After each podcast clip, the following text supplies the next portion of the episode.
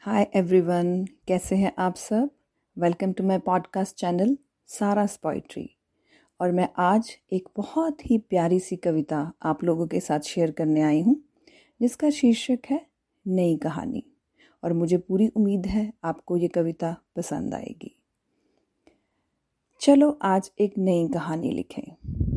पुरानी की ज़ुबानी पर फिर भी नई कहानी। पुरानी की नींव पर खड़ी इमारत अनजानी। नींव अगर है पक्की तो इमारत भी होगी मज़बूत। कर लेगी सामना तूफानों का तो बस हौसले रख मज़बूत। नई कहानी में नए किरदार, नई सोच और नए विचार।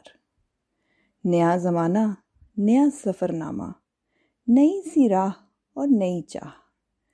आगे बढ़ने की राह, नई मंजिलें और नए नए कारवां।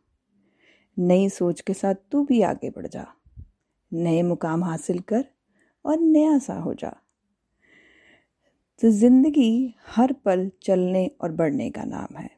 यही सदियों से होता आया है। बुज़ुर्गों के तजुर्बों की नींव पर हमेशा से नई इमारत खड़ी की जाती है।